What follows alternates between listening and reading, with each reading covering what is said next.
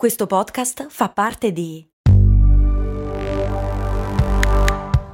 Voice Podcast Creators Company.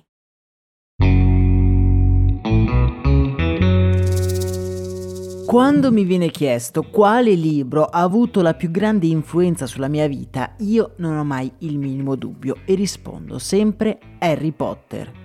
Ah, lo so già, qualcuno tra di voi potrebbe dire che infantile e poco acculturato che è il nostro ma che ci cita un libro per ragazzi. Sì, amici, Harry Potter è la serie di libri che più ha influenzato la mia vita, almeno fino ad ora. C'è stato un periodo, di cui non vi dirò l'entità temporale, ma piuttosto lungo, in cui io avevo un rapporto quasi morboso con quel mondo. Non so esattamente perché, ma era una vera e propria droga. Io non riuscivo a smetterlo di leggere, anche quando l'avevo finito una, due, tre, quattro volte l'intera saga, io dovevo continuare a leggerlo. E in tutto questo questo tempo io non mi ero mai, e dico mai, accorto che quel libro che ho avuto davanti per così tanto tempo nascondeva qualcosa di molto strano, un enigma da risolvere nascosto lì in bella vista.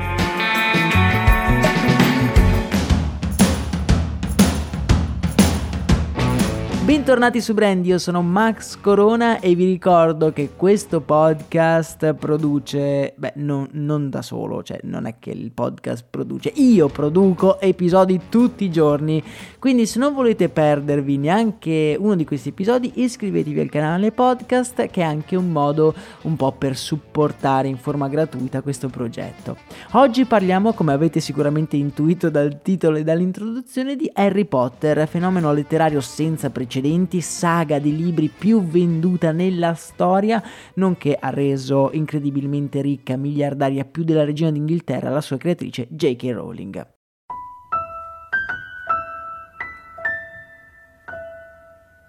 È un vero e proprio brand multimiliardario che è diventato anche protagonista di un episodio di Storie di Brand che è appena uscito. Se ve lo siete persi potete recuperarlo durante le vacanze natalizie. Un episodio che racconta una storia incredibile di bene, male, luci, ombre e magici incontri. Il link lo trovate come sempre nella descrizione. Ora, Harry Potter è un brand che vale dai 25 ai 30 miliardi di dollari, più del PIL dell'Islanda per capirci. E in giro per il mondo ha fatto le fortune di moltissime case editrici che sono state tanto lungimiranti da accapararsi i diritti per la vendita del libro prima di altre. In Italia, come molti di voi sapranno, Harry Potter è venduto dalla Salani Editore, una casa editrice fondata nel 1862 a Firenze e passata sotto il gruppo spagnolo nel 1987.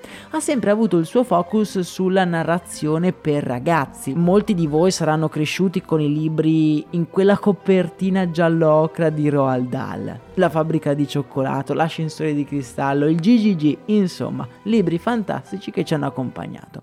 Però fino all'arrivo di Harry Potter non ha mai avuto un impatto di vendite, per così dire, di massa. Harry Potter ha completamente cambiato la percezione di questa casa editrice che ha conosciuto davvero un successo incredibile. Nel 2008, all'uscita del sesto capitolo della saga di Harry Potter, ben il 35% dell'intero fatturato della casa editrice dipendeva dalle opere di J.K. Rowling. La storia editoriale di Harry Potter in Italia è accompagnata da un mistero che avvolge la prima copertina del libro, Harry Potter e la pietra filosofale. Siamo nel 1997, J.K. Rowling, dopo una vita costellata di sofferenze, conosce il suo primo successo i diritti di Harry Potter vengono venduti in diversi paesi e partono quindi una sorta di corsa contro il tempo per creare la versione italiana. Serve quindi la traduzione e anche le illustrazioni perché Harry Potter è un libro per ragazzi e quindi necessita di una serie di disegni sia per l'interno del libro ma anche per la stessa copertina. Come illustratrice viene scelta una giovane professionista dallo stile molto particolare, molto onirico e quasi retro, quasi vintage, quasi nostalgico. Si chiama Serena Riglietti.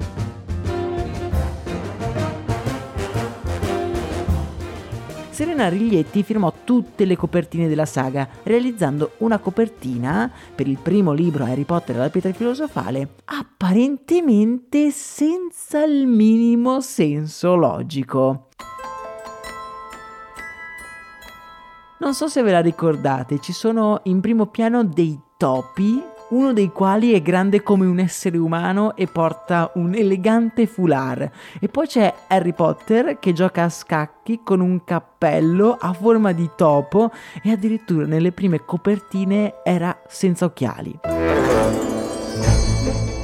Per anni i fan si sono interrogati su quale potesse essere il significato nascosto dietro questa copertina e solo recentemente la stessa Riglietti ha svelato il mistero. Pare che la Salani avesse chiesto di illustrare la copertina senza darle la possibilità di leggere il testo completo perché appunto non era ancora stato tradotto. Le era solo stato spiegato che il libro parlava di una scuola di magia in cui un ragazzo doveva risolvere qualche prova. L'unico dettaglio che le hanno dato è che in questa scuola gli studenti avrebbero avuto la possibilità di portare un animale. Cioè, gli hanno detto questo senza dire che animale si trattava e non gli hanno neanche detto che il ragazzo portava gli occhiali. Vabbè, c'è anche da dire che la copertina in sé e per sé sembra diciamo un po' improvvisata, ma dovete capire che uno il tempo era davvero poco per realizzare questa copertina e poi non si aveva realmente idea di che fenomeno poteva diventare Harry Potter. Era semplicemente un libro per ragazzi e vi ricordo che all'epoca nessuno faceva un grosso successo con la narrativa per ragazzi in più fantasy, quindi si è data priorità magari alla velocità piuttosto piuttosto che a realmente dare un senso a quello che si stava disegnando. Ma invece per quanto riguarda il copricapo, perché mettere in testa un cappello a forma di topo a Harry Potter? Beh, per quanto riguarda il copricapo, quello invece è un po' un simbolo delle illustrazioni della Riglietti, una sorta di marchio distintivo, anche nella Camera dei Segreti, se ci fate caso, una copertina molto più sensata, Harry ha un cappello raffigurante quello che posso presumere essere la testa di un serpente.